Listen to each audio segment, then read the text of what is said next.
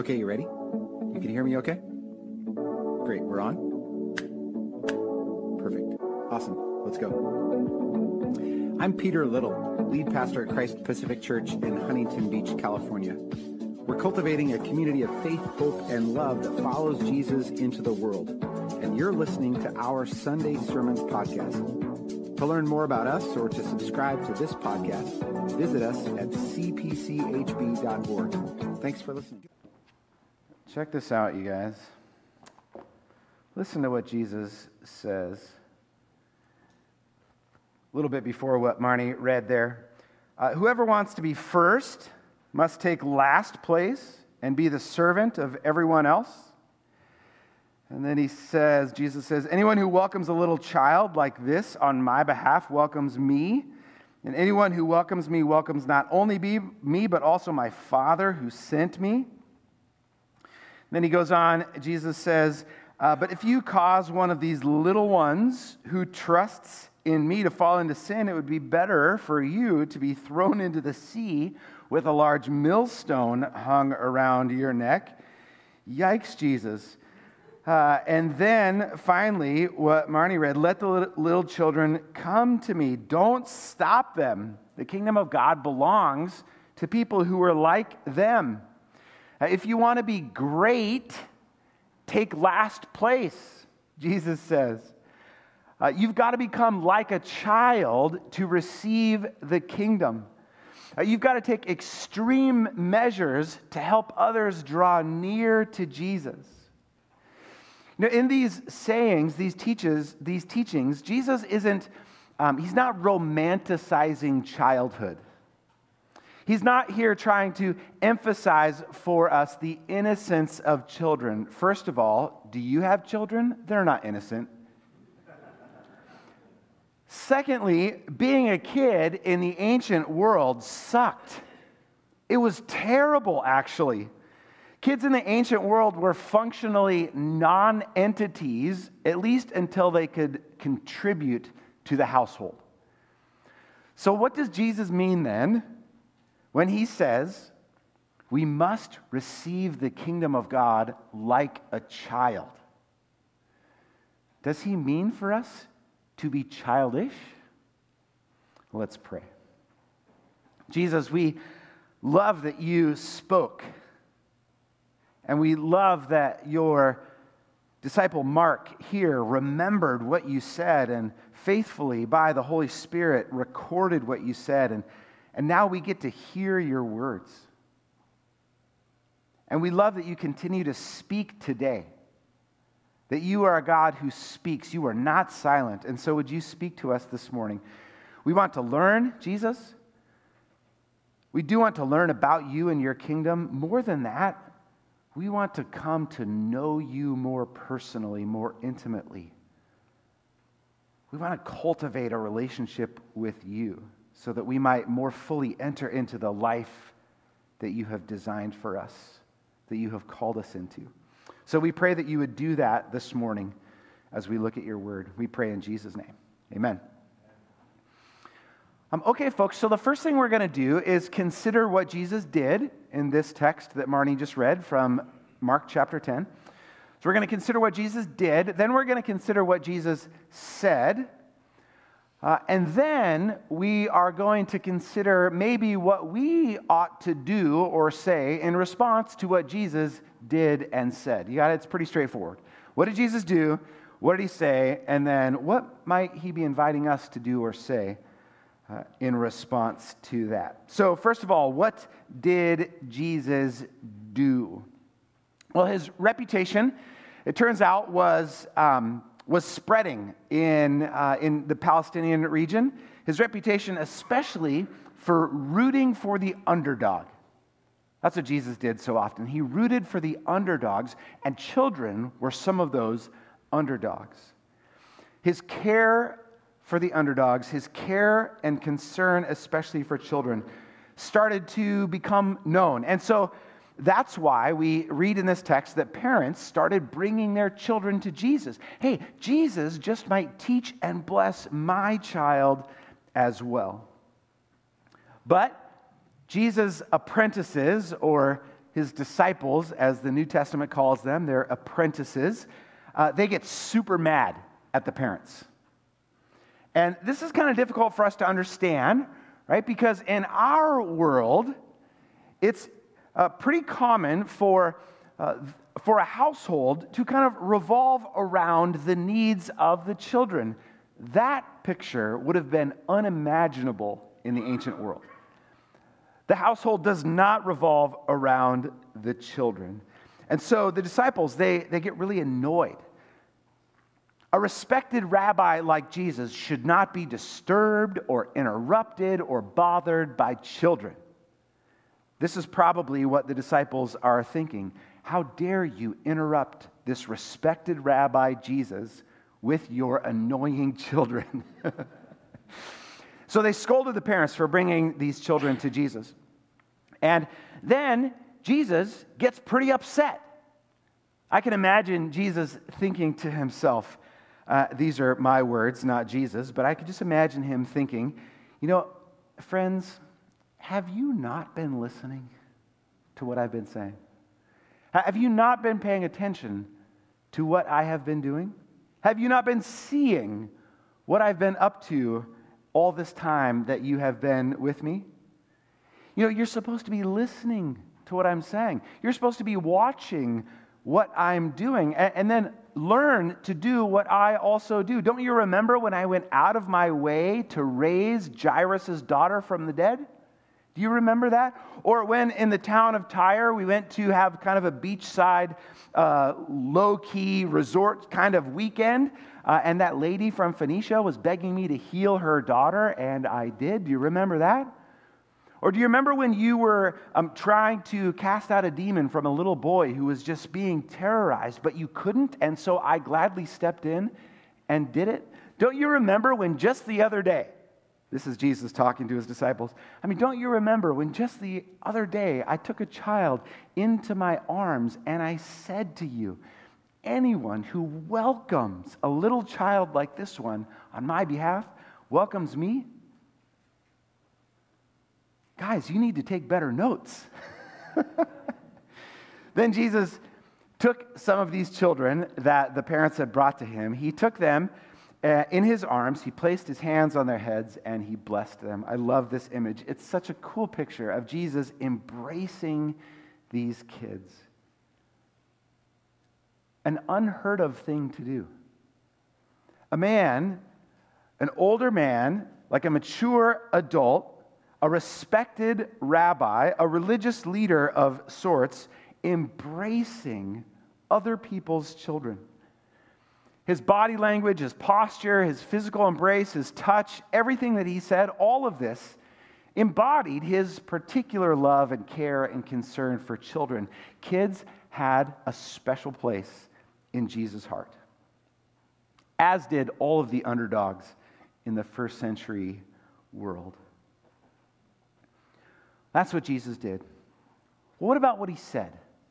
What about his words? In verse 14, he said to the disciples who were annoyed at these kids, he said uh, at the parents for bringing these kids, he wasn't annoyed with the kids at all.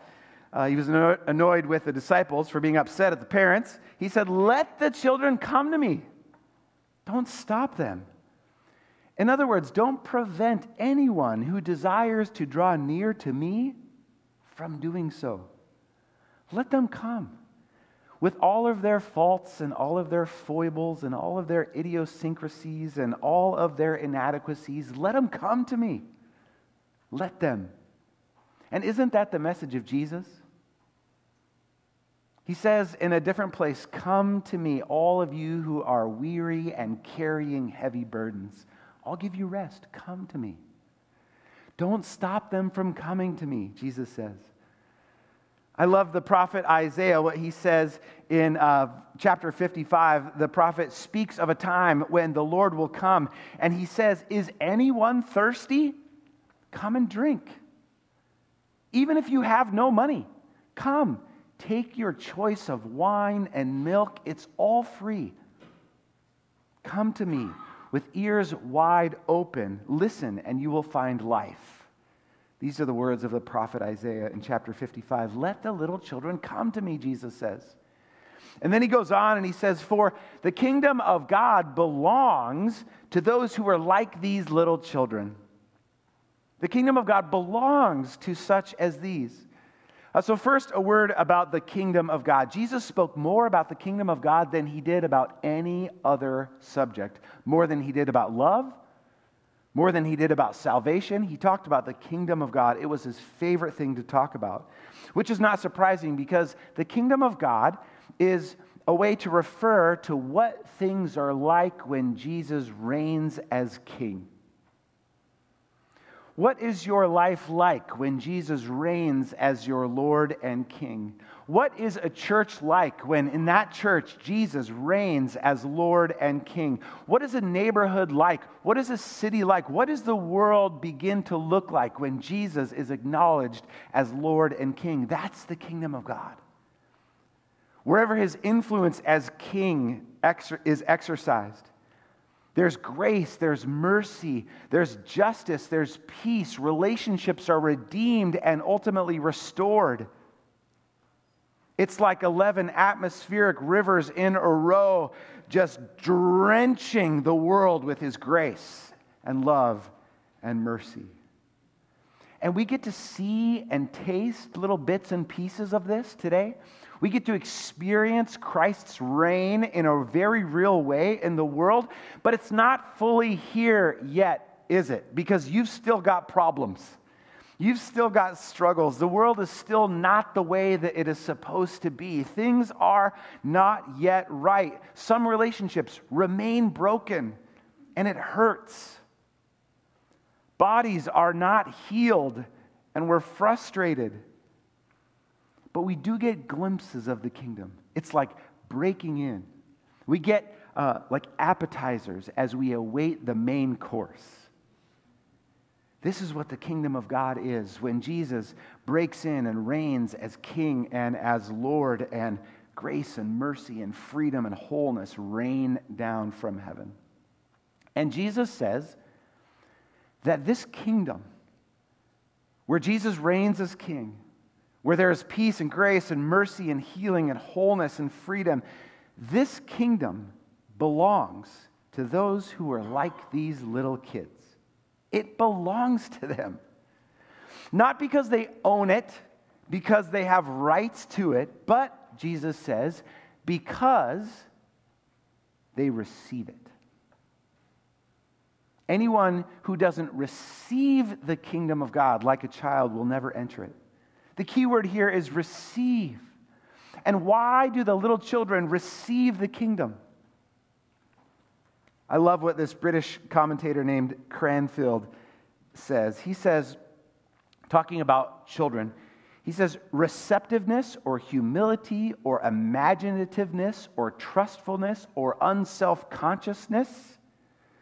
This is not what Jesus is highlighting about children but rather, Jesus is highlighting their objective littleness and helplessness. It's not that they're so innocent or so imaginative, it's that they are so helpless and they are so little. And to receive the kingdom as a little child is to allow oneself to be given it. Because a child knows that he or she cannot claim their right to it or attempt to earn it. A child is helpless.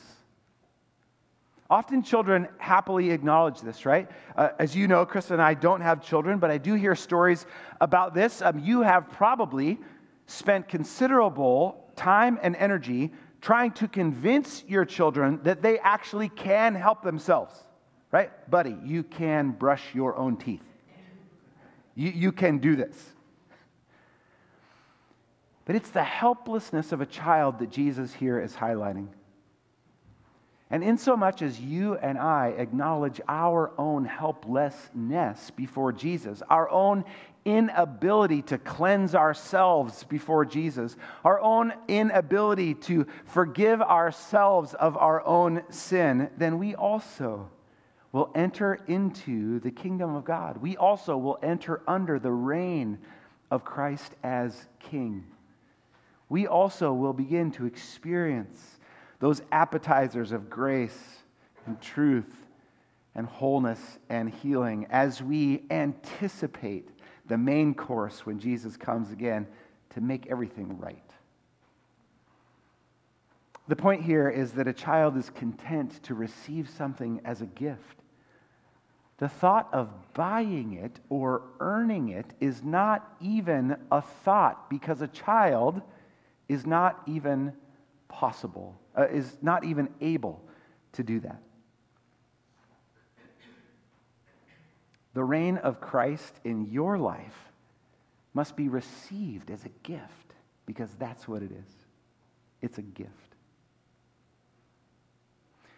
I was wondering, is this possibly what Jesus meant when he earlier had a conversation with Nicodemus?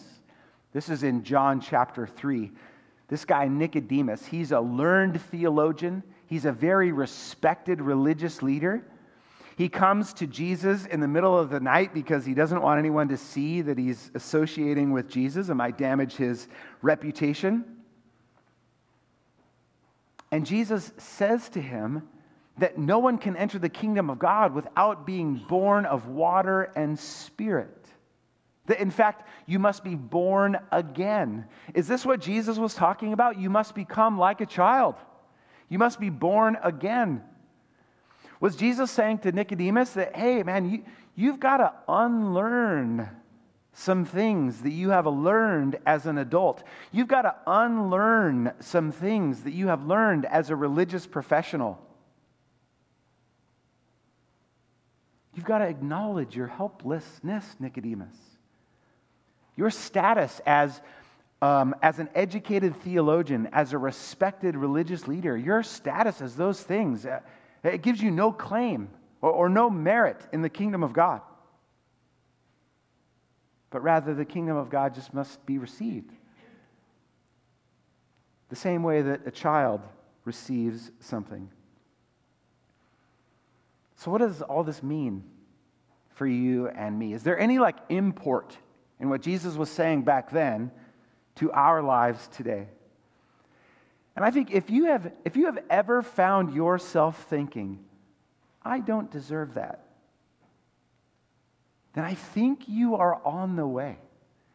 You are on the way to understanding what Jesus is getting at here. You're on the way to receiving the kingdom of God like a child. And the point here is not that you are so undeserving and some kind of unhealthy devaluing of yourself, but rather that Jesus' generosity outdoes your merit by a thousand times.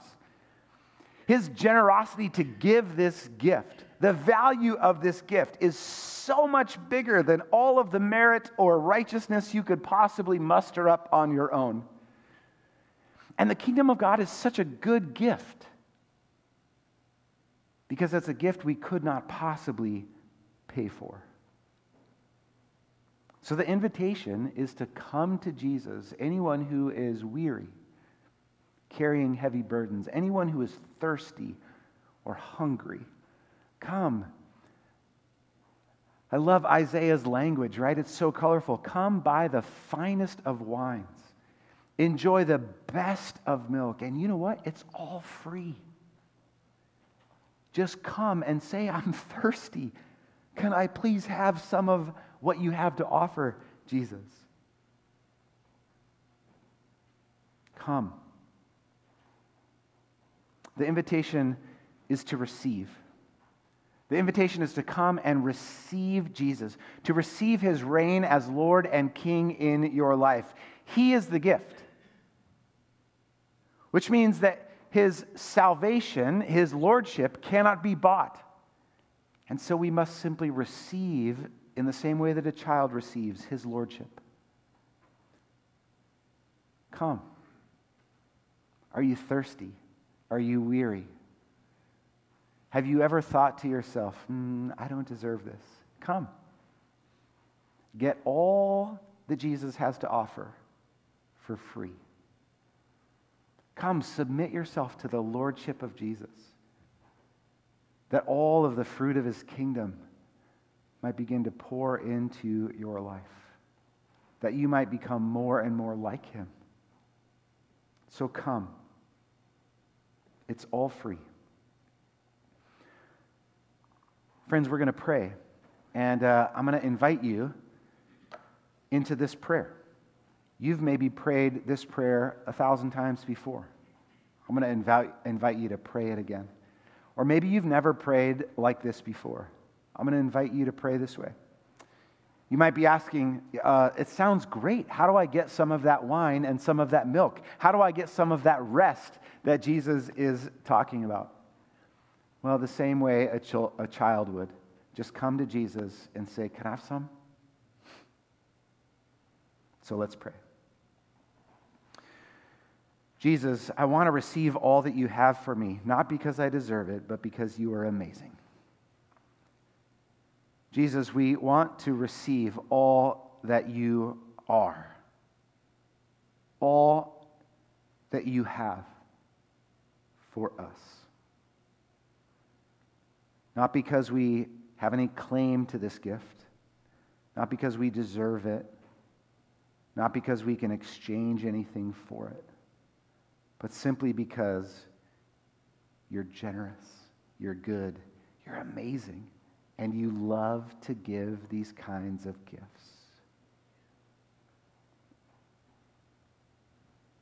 So, Jesus, would you give this gift? Would you come and be Lord in our lives? Would you direct our paths? Jesus, we want to submit to you. We know that the one thing you ask for is just us our love, our allegiance, our, our hearts. And so we give all of these to you. We give all of who we are to all of who you are.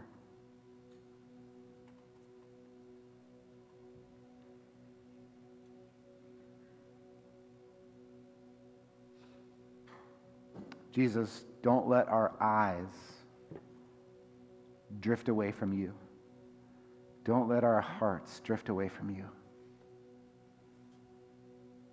Keep calling us back.